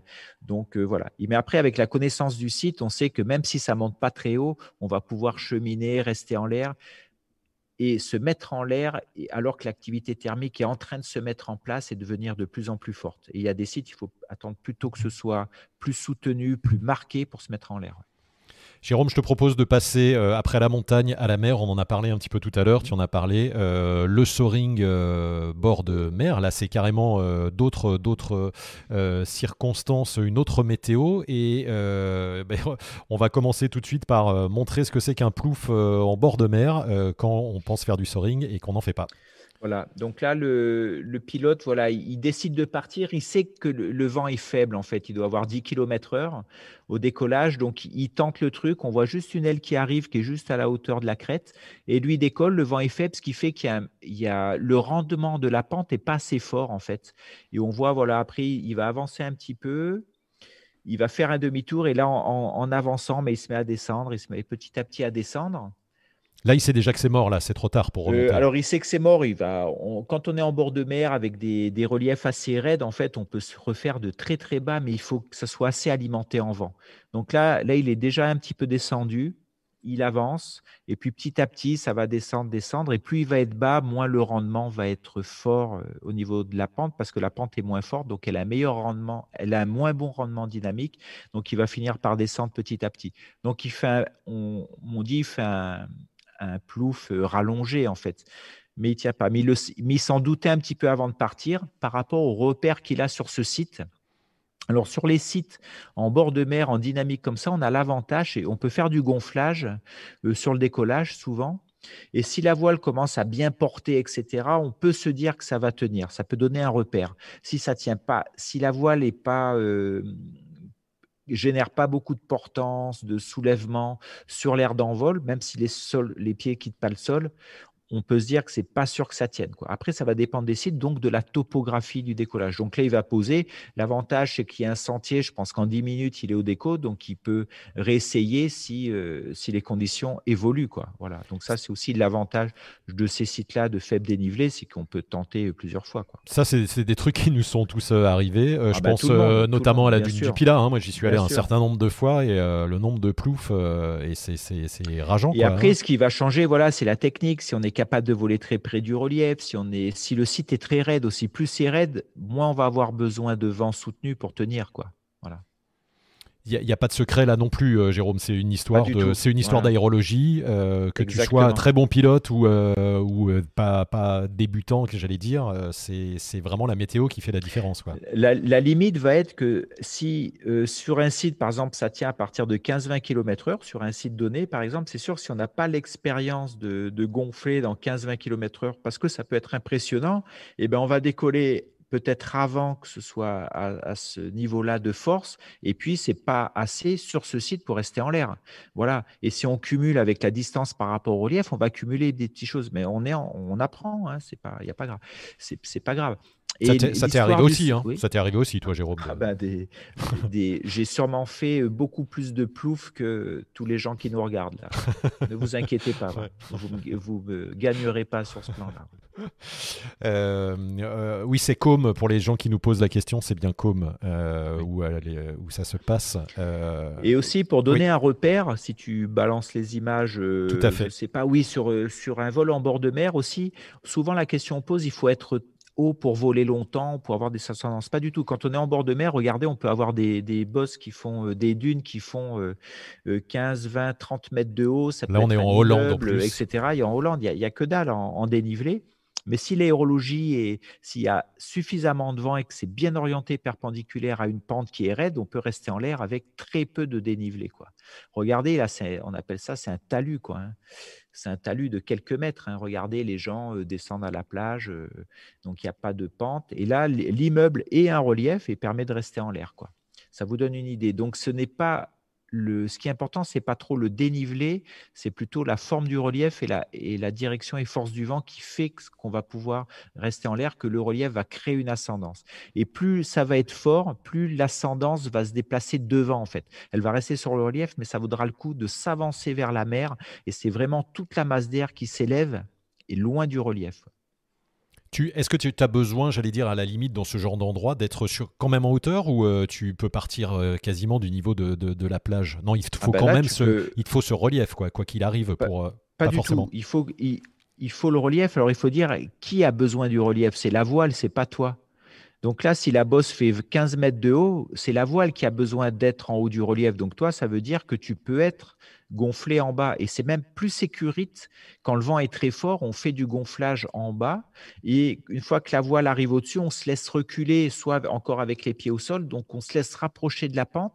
Et petit à petit, les filets d'air qui sont horizontales sur la plage, horizontaux sur la plage, vont, vont, vont, vont avoir une composante de plus en plus verticale comme ça. Et puis la voile va, va nous soulever. quoi. Ah oui, là tu peux t'amuser effectivement à faire. Euh, et là, euh, si vous regardez, euh, il n'y a pas trop d'endroits pour décoller là où, où, vole le gars là. Donc ils partent bien de la plage et ils se laissent reculer en, marchant hein, vers la pente et la voile va petit à petit se mettre, se mettre à soulever. Donc voilà des types de sites où, qui demandent, on va dire, de la technique et tout, mais dans une aérologie, on va dire, très laminaire, très sympa. Donc c'est très bien aussi pour apprendre à rester en l'air si vous avez ce genre de configuration près de vous, près de chez vous. Le soaring, c'est une, c'est idéal effectivement pour pour apprendre. Jérôme, toi, tu. Eh ben, le soaring permet de faire vraiment des heures en l'air en fait, avec peu de relief, avec des accès faciles, etc. Encore faut-il que près de chez vous, là, on est en Hollande, hein, donc en Hollande, ils ont des, des, centaines de kilomètres de dunes et il y a beaucoup de gens qui volent en bord de mer comme ça, dans des vents jusqu'à très forts, à plus de 40, 50 km/h. Et en même temps, eux rêvent de gens qui volent en montagne, quoi. Voilà pour avoir plus de dénivelé, de faire du cross, de monter en thermique, c'est-à-dire que de ne plus avoir besoin de, cette vague euh, mécanique pour aller plus haut. Et là, on a des reliefs plus, plus, euh, plus droits. Euh, c'est Etretat, là. Hein. Ouais. Donc là, c'est, regardez, on a des, là, on a vraiment du vol en, bord de falaise, toujours en, régime de brise de mer. On voit les moutons sur la mer, donc il y a au moins 20, plus de 25 km/h. Ça vient frapper dans ce relief. Le relief est très raide. Je ne sais pas combien ça fait de dénivelé. Ça peut être 200 mètres euh, de dénivelé, ce qui fait que l'ascendance générée, vous avez vu la hauteur du gars qui vole, c'est haut. Hein. là, il est, au moins à la même hauteur au-dessus que le relief. Donc ce relief est, génère un très gros rendement au niveau de l'ascendance. Si on compare à l'image d'avant sur une dune qui faisait 15 mètres de haut, là, il y a, du volume, là, c'est pas la même chose. Par contre, on voit tout de suite, je pense qu'il y en a qui ont dû regarder, il dit, mais il pose où là? Ben oui, là, on va se balader, il n'y a pas de posé en bas. Hein. Mais on se balade parce que le vent est bien orienté et génère une ascendance, donc on peut longer la falaise et considérer que les conditions vont rester comme ça pour avoir le temps de revenir. Ou il est possible aussi de reposer en haut, mais peut-être pas partout vu la, l'angle droit qui est en haut. Quoi. Ça fait 90 mètres à peu près les falaises d'Etretat, euh, Jérôme. Voilà. Euh, voilà. Centaines de mètres. Dit 200 mètres, oui, c'est moins que ça. Oui. On n'a jamais volé là-bas, mais c'est très beau. C'est magnifique, oui. On a une question de Frédéric, du coup, euh, liée à ça, et qui demande qu'est-ce qu'un qu qu'un waga Alors, les wagas, c'est des évolutions près du sol, tout simplement, en vol. Alors, les si, il faut que je rajoute un élément, c'est que les wagas, il, y a du pendule. En fait, c'est comme faire un wing, des wings près du sol, et on va s'amuser, si le terrain le permet, sa technique le permet et l'aérologie le permet, de vraiment frôler le sol, soit avec sa main, soit de faire toucher la voile tout en volant le long du relief. Alors, c'est sûr que c'est mieux sur des dunes en sable euh, que sur euh, au-dessus d'une forêt ou etc. Et c'est pour ça que j'ai dit il y, a, il y a du pendule en fait, il y a des évolutions près du sol pour faire un peu la différence avec le speed flying où on vole vite près du sol aussi, mais ce n'est pas les mêmes évolutions. Et en général, on fait des wagas sur des sites à soaring, en fait, où on peut rester en l'air. Et comme au bout d'un moment, on finit peut-être par s'embêter un peu de faire des, des, longs allers-retours comme ça dans une masère laminaire, on revient près du sol pour jouer près du sol et rester en l'air. Voilà, c'est très ludique et très technique, quoi. C'est pas du tout ce qu'on voit là. C'est-à-dire technique, sympa, etc. C'est pas du tout ce qu'on voit. Hein. Là, les gars, les gars font pas de waga. Là, là, il fait plutôt de, la balade, du contemplatif. Il en profite parce que si les conditions sont bonnes et que les falaises sont très longues, on peut faire du kilomètre comme ça aussi. Ouais, très bel endroit. Euh, oui, donc Jérôme, le, si on avait le choix pour, euh, pour euh, apprendre, parce que pour tu, tu, ce qu'on disait, c'est pour ne pas plouffer, les, les, les, bons trucs pour ne pas plouffer, rester en l'air. le bord de mer est une solution quand les conditions sont bonnes. c'est plus simple, on va dire, que les Alpes alors, ben ça dépend après où vous habitez. C'est sûr qu'avoir un endroit où vous pouvez, vous pouvez voler en soaring, c'est-à-dire en évolution en 8 dans du masdère laminaire, euh, c'est vraiment idéal pour apprendre, c'est-à-dire faire du volume, de rester longtemps en l'air. Après, il y a un côté, le côté technique sera la mise en l'air, dans le vent, etc., l'évolution près du relief, voilà. Mais il n'y aura pas de technicité, on va dire, au niveau de l'aérologie, si c'est laminaire et bien établi, voilà. L'aile ne bougera pas beaucoup. Si vous n'avez pas la possibilité de faire ça, après, vous allez voler en montagne. Et en montagne, il faudra plutôt s'orienter toujours sur ces évolutions le long du relief pour rester en l'air, donc plutôt sur des faces ouest, euh, où vous aurez une masse d'air un peu plus généreuse et plutôt faiblissante en force en soirée. Voilà, donc c'est pas mal aussi. Euh, donc dans les Alpes, il y, a, plein, ou dans les Pyrénées. Alors Pyrénées, je connais moins parce que ce pas des sites de face ouest qu'il faudrait prendre, plutôt des sites en face nord, dans la brise en fait. Euh, où vous pouvez évoluer en 8 le long de la pente. Pareil, choisir des pentes qui ne soient pas trop, agressives pour générer des, des, masses d'air, comme c'est des masses d'air en montagne, des masses d'air les plus régulières possibles. Et après la plaine aussi, c'est-à-dire accepter de, monter en treuil ou, etc. pour avoir la possibilité de faire plein d'essais, de faire de l'exploitation de thermique pure en fait, sans vous occuper du relief et des autres. C'est aussi une technique pour rester en l'air qui, qui peut-être être plus technique pour exploiter l'ascendance, mais en même temps qui peut être répétée en fait. Ça, c'est pas mal aussi. Voilà. Et prendre le temps, accepter qu'il faut du temps pour, euh, pour, euh, pour progresser. Quoi. Ce n'est pas du jour au lendemain qu'on reste long du relief à voler une heure et demie. Quoi. On a Surtout une question. si ça bouge. Voilà. Surtout si ça bouge, c'est ça. Il faut, il faut être. Et, après, je pense aussi à un autre truc, parce que là, je pense à Saint-Hilaire. C'est-à-dire que Saint-Hilaire, on dit que c'est un peu technique au début pour rester en l'air. Pourquoi? Parce qu'il faut être plutôt près du relief. Et c'est plutôt. Ça bouge un peu, par contre. Par contre, on a des journées à Saint-Hilaire où l'après-midi, tout devient homogène. Quand je dis l'après-midi, c'est pas 20 heures. Hein. Ça serait plutôt vers 16 heures, quand il y a des légers régimes de sud. On a des masères qui, qui deviennent très homogènes, très douces etc. C'est pas tout le temps, mais c'est on a ça l'après-midi, en fin d'après-midi, ouais. En, en, pas en fin d'après pas à 18h. Hein. Les, les Saint-Hilaire, ça finit plus, plus tôt, vers 16-17h. Ouais. On a une question de Sylvain qui, euh, justement, sur le soaring là, en bord de plage, il demande peut-on faire des exercices de tangage de roulis et autres alors qu'on n'est pas haut en vol de soaring et euh, faut-il une hauteur minimale? Comme effectivement on tient et qu'on peut tenir euh, très longtemps.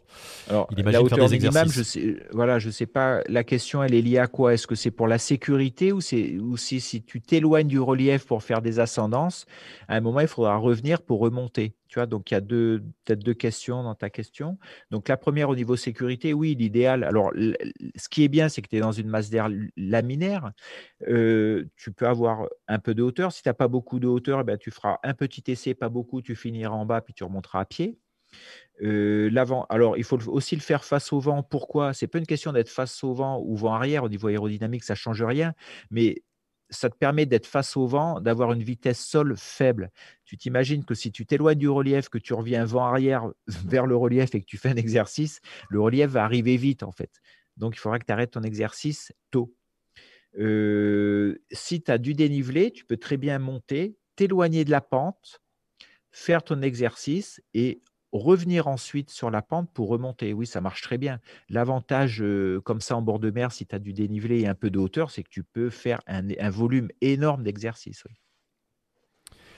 On a une question de Nicolas qui te dit dans le dernier extrait vidéo, avec des falaises aussi abruptes, aura-t-on des turbulences importantes au sommet si on veut justement atterrir au déco? J'imagine sur le haut de la falaise. Tout à fait. Voilà. Juste derrière la cassure, oui, ça doit être un sacré bazar s'il y a 25 km/h de vent. C'est pour ça que les décollages sur des falaises comme ça sont souvent dans des endroits où, y a, la falaise est moins marquée, où il y a des arrondis, etc. Pour pouvoir se mettre en l'air sur des, zones un petit peu bombées au-dessus, pour éviter d'avoir à gonfler la voile dans la turbulence, quoi, bien sûr. Et, sur latéraux, euh, Jérôme, du coup, comment tu te poses Tu vas te poser sur la plage ou tu te reposes euh, loin derrière le déco, par exemple euh, Ah, ça bah alors ça, je, peux, ça, il faudrait voir la topographie du site. Voilà, il y a des sites. Il y a des rouleaux, quoi. Hein, ça, ça, doit générer des rouleaux. Il peut y avoir des rouleaux plutôt très près de la falaise et tout. Et et après, les filets d'air se, recollent en fait à la pente et tu peux peut-être, si la topographie le permet, aller poser très loin de la falaise sans avoir les turbulences. Mais là, je ne peux pas généraliser. Il faut voir comment, quand ils volent là-bas à Etretat, où est-ce que les gens reposent. Il y a des zones où ils peuvent reposer en fait. Les, images qu'on voit, peut-être que le décollage et l'atterrissage n'ont pas du tout euh, euh, sont pas du tout à l'endroit où on voit. Là, c'est plutôt pour les images, l'ambiance et tout. Et peut-être que les décollages ont, lieu beaucoup plus loin, à plusieurs kilomètres, dans des trucs très bombés, euh, même sans falaise. J'essaie de te mettre là, bah justement, euh, voilà, on va le voir, je crois, atterrir, mais voilà, ben, regardez, là, on voit, on voit un décollage qui est, qui est, qui est pas du tout devant une falaise. Voilà, donc on peut s'y reposer, on peut y décoller, il n'y a pas de turbulence. Voilà, et ça c'est un point de départ pour ensuite peut-être aller survoler des, des, endroits inaccessibles du sol en fait. C'est ça la magie du parapente. Très chouette. Merci euh, Jérôme. Regarde, on a un petit, euh, on a un petit don encore qui vient d'arriver de Marc qui vient de, nous faire un petit, euh, un petit 5 euros. Merci beaucoup. c'est vraiment adorable. Merci à tous de, de, de, nous faire des petits dons comme ça pour, pour nous soutenir sur cette chaîne gratuite de Wingmaster Débrief qui, est, qui vous donne rendez-vous tous les, tous les samedis sur ces, ces différentes thématiques. Si vous avez. J'espère que si les, les, les pilotes ne tiennent pas après ce oui. cet échange. Ils vont pas nous en vouloir. Peut-être qu'on rembourse quoi. Ouais, c'est ça. c'est ça, on rembourse. Si maintenant vous, n'arrivez pas à tenir en vol, Jérôme s'engage à rembourser l'intégralité de tous ses dons. Euh, non, c'est vraiment euh, très gentil euh, pour les dons. merci pour, tout, pour tous ces conseils. Si vous avez envie d'ailleurs qu'on aborde des thématiques particulières, on essaye de, de, de trouver plein d'idées. Mais si vous-même vous avez des idées, des choses très particulières que vous voulez aborder, un problème qui vous touche, n'hésitez pas à nous laisser dans les commentaires sur YouTube ou là en live ou sur les commentaires une fois qu'il y a la rediffusion ou nous envoyer un petit mail. vous allez sur le site wingmaster.top, vous pouvez nous envoyer un courrier sur vos idées de thématiques et sur les sujets que vous voulez voir abordés par euh, Jérôme. Si vous avez même des vidéos à analyser, il n'y a aucun problème. Jérôme, il nous reste six minutes. Euh, un petit euh, récapitulatif de tout ce qu'on s'est dit et notamment une partie mentale là, qui, est, qui est importante sur, sur le stress. Hein, on l'a vu, tous ces pilotes qui sont débutants, il y a, le stress est vraiment un des facteurs qui, bon, on le sait, le parapente est éminemment, c'est éminemment mental. Merci Gérard Chaumont de euh, merci. Un apéro coupe de champagne, soutien aux producteurs. Merci euh, Gérard. Allez, on, commandera des bouteilles de champagne. J'imagine que Gérard il produit du champagne. Euh, oui, oui, je, très, je, tout à fait. On se souvient très bien de, ces, bonnes bouteilles. rien à voir. Donc oui, le mental, Jérôme, le, le, c'est important hein, cette, ce, ce, facteur mental pour progresser, pour aller plus loin, pour sortir de, de ces peurs, de ces appréhensions qu'on peut avoir. Et après, tu nous fais un petit résumé sur tout ce qu'on s'est dit aujourd'hui. Voilà.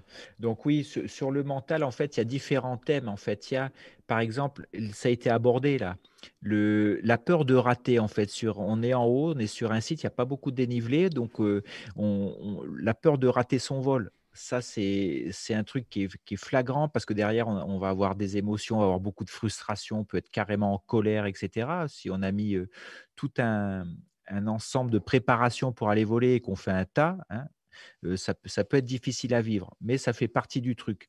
Donc, il faut plutôt débriefer derrière pour qu'on a fait un tas. Est-ce que c'est un, mauvais choix de moment de départ, par exemple. Donc ça, il faut en tenir compte. sur, il y a aussi, je voulais discuter aussi du regard des autres. En fait, quand on est sur un site, tout le monde est là en l'air. On imagine qu'il y ait 15 pilotes, il y en a 12 qui décollent, qui sortent, et puis vous, vous arrivez, vous décollez et tout, puis vous faites un tas aussi. Donc ça peut être difficile à vivre, ça. Donc ça, c'est des trucs dont il faut tenir compte, qu'il faut accepter, qu'il faut tenir compte, mais qui font partie du, du truc et qui ne doivent pas trop vous. Ne vous flagellez pas trop à l'atterrissage, ça marchera mieux la prochaine fois. Et surtout, le truc, c'est de comprendre comment ça se fait, qu'est-ce que vous allez pouvoir faire évoluer la prochaine fois pour pas être dans cette situation. Euh, voilà. Euh, sur l'approche mentale aussi, il y a, euh, voilà, la gestion du stress, on, en a parlé aussi. Quand il y a du monde sur le site, attention, euh, on fait attention, on a peur et, ce stress d'une surfréquentation de site ou de la proximité du relief ou simplement de la turbulence près du relief peut euh, vous empêcher d'être efficace. C'est pour ça. Et pour répondre à ça, c'est pour ça que je vous ai dit au niveau euh, apprentissage, on y va progressivement. On apprend déjà à faire bouger sa voile, par exemple, à l'extérieur du, relief, pour qu'ensuite, quand elle bouge le long du relief, on puisse le faire de manière automatique, le gérer de manière automatique. Et c'est-à-dire pouvoir porter l'attention sur autre chose que le pilotage. C'est compliqué d'avoir à, se concentrer sur plein de choses, surtout des choses qui, ne sont pas prioritaires le long du relief, la proximité au relief, la turbulence et les autres. Les deux trucs. Et, il y a aussi la fixation d'objectifs aussi. Souvent, si on fixe un objectif qui n'est pas adapté à ses capacités techniques ou ne serait-ce qu'à l'aérologie du jour ou le, site sur lequel on est, ben ça ne va, va pas matcher du tout. Donc, il faut peut-être revoir ses objectifs euh, pour qu'on puisse les atteindre. Merci Jérôme pour l'aspect pour mental. Euh, et pour euh, récapituler en moins de deux minutes le, tout ce qu'on s'est dit aujourd'hui, euh, j'ai noté moi observation, connaissance, visualisation, la technique, le placement. tout ça, ce sont des, tous ces paramètres sont importants. Tu peux nous faire un petit, toujours, il, faut, voilà, il faut aller dans l'ordre. Il y a le thème, le thème d'observation, le temps que vous mettez au décollage ou à l'atterrissage, observer le site pour voir les autres, pour vous poser des questions, d'observer la brise, s'il y a des nuages, s'il y a du vent, etc. Observer la technique des autres. Là, on a parlé, il y en a qui étaient en 8, il y en a qui, enroulent, etc. donc, ça fait pas mal de trucs à observer. Ça peut être aussi la température de l'air. Est-ce qu'il fait froid en arrivant en haut? Donc, tout, tout, le côté observation pour comprendre comment, pour comprendre l'environnement, en fait. Après, il y a vos connaissances théoriques aussi. Ça, il ne faut pas les mettre de côté. C'est-à-dire, avoir une idée qu'est-ce qui est un thermique, comment il se déclenche, comment, se, comment se met en place une vague d'ascendance dynamique, quels sont les critères pour ça, savoir si c'est d'où vient la brise, d'où vient le vent, etc. Euh, donc ça, c'est au niveau de vos connaissances. Au niveau de la technique, c'est être capable de virer, de tourner, d'utiliser le régime de vol de votre, voile. On n'apprend pas tout ça euh, d'un coup parce qu'on a envie de tenir, bim, on change euh, d'un vol où on est quasiment bras haut tout le temps, se penchant dans sa sellette, à se coller au relief en ayant besoin de faire des virages, etc. Ça fait trop d'un coup. Donc, toutes les capacités techniques à pour utiliser votre voile et donc la gestion de la turbulence, donc la gestion des mouvements de la voile. Euh, et ça, ça permet, dans l'observation, on a dit sur les ascendances, voilà, de visualiser l'ascendance pour avoir une idée, ben tiens, quelle forme est là aujourd'hui cette ascendance, jusqu'où elle monte, en regardant les autres, de, de faire un peu une cartographie de l'ascendance ou des ascendances. Ça vous donne une idée, en fait, comment vous allez vous placer. Vous placer et ensuite enrouler. Et tout ce truc-là, vous allez le remettre en cause ou le confirmer ou l'infirmer pendant que vous volez. Est-ce qu'on continue à faire comme ça ou il faut s'adapter, par exemple, s'éloigner du relief ou au contraire se rapprocher un peu. Donc, ça fait plein de petits facteurs qui vont bouger un peu et tout le côté, euh, bien sûr, euh, mental, on a, on a dit, euh, et j'ai pensé à un autre truc aussi sur le mental, c'est la régulation, c'est dans quel état vous êtes avant de décoller. Si par exemple vous êtes extrêmement speed, etc., peut-être que ce n'est pas la bonne activation, on va dire, pour vous mettre en l'air. vous allez sortir du déco speed, où sont mes gants Tiens, j'ai oublié un gant, j'ai pas mis mon bœuf, mon casque est maillin. Et on est à bloc et on n'a pas beaucoup de temps. Il faut être efficace dès la sortie de décollage. Et pareil, si on est trop mou, si on n'est pas assez activé avant de décoller, on va se retrouver en l'air à deux à l'heure. Euh, oui, moi, il me faut un petit quart d'heure pour me mettre en, en, marche, mais si le vol en balistique il dure quatre minutes, le quart d'heure il va être dur à trouver. Peut-être qu'il y aura dix minutes au bar et deux minutes de vol. Donc il faut se préparer avant, peut-être s'activer, euh, se préparer, observer pour être en l'air. Et dès que vous êtes en l'air, vous êtes ça y est, c'est parti. quoi super conseil, Jérôme, encore. Merci beaucoup. Comme tu le vois, chrono, on est arrivé à zéro. Ça y est, ah tu as épuisé ton, temps de parole.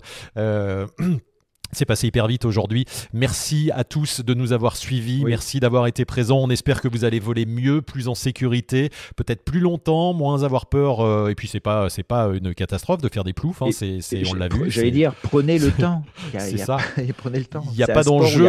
Il n'y a, pas d'enjeu même physique. Vous pouvez voler pendant des années. Des ploufs. Merci à Ben. Seb, quoi. Ouais, c'est ça. Regardez-moi sur les ploufs, euh, spécialiste. Euh, j'en ai fait, hein, mais bon, on en a tous fait. On a commencé par ça. Euh, ben to Fly, merci pour l'invitation à aller voler à, Barcelonnette. On viendra un de ces jours. voilà. Bise au chien, nous dit Jean-Louis. On fait la bise à toute la famille, Cano, chien compris. On a, on vous remercie pour tous vos, gentils dons, les petites sommes par-ci par-là. C'est adorable. on va faire une belle déco chez Jérôme grâce à tout ça, avec des guirlandes et, et super. Moi, je me rachèterais peut-être des cheveux. On va voir comment, euh, eh ben, tu m'en, fait tout ça. Aussi. T'en prendrais, prendrais quelques-uns. Merci de nous avoir suivis. Merci à tous. On se retrouve très vite. N'oubliez pas d'aller euh, voir le site wingmaster.top, que ce soit pour les affiches, que ce soit pour la masterclass de Jérôme, où il y a toutes les techniques du parapente. Là, on vous a donné, euh, Jérôme vous a donné des conseils très précis, très pointus, très techniques. Vous allez pouvoir avoir des choses en vol plus précises avec toutes ces techniques à lui. voilà, on en a parlé au début de, de, de cet épisode. On se retrouve samedi prochain de toute façon 18h pour un nouveau contenu.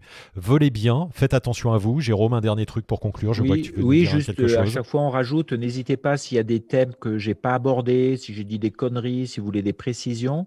Dans les commentaires. Dans, le, dans les commentaires de YouTube, parce que là le chat après il sera plus, plus accessible. Voilà. N'hésitez pas à poser vos questions, à, à, échanger, à, partager euh, vos expériences. Exactement. Et on vous rappelle que ceci est un contenu euh, complémentaire que ça ne remplace pas une formation, qu'il faut aller voir des professionnels. Vous pouvez, aller, vous pouvez contacter Jérôme sur le site de Wingmaster aussi pour vous former avec lui. on aura l'occasion d'en reparler avec des formations qu'il va mettre en place. il propose même des, de la préparation mentale directement sur le site. Vous avez toutes les infos.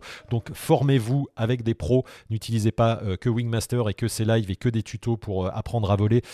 Retournez faire des stages. Retournez. C'est ah pas la, c'est pas la honte d'aller faire un stage d'une journée, d'un week-end avec des pros qui vous apprendront toujours des, des, des trucs essentiels. C'est important. Allez, on arrête là. Merci beaucoup. Salut Jérôme. On se retrouve Salut samedi prochain. Salut Seb. Merci beaucoup. Merci. Merci de nous avoir suivis. Merci pour votre soutien. À très vite.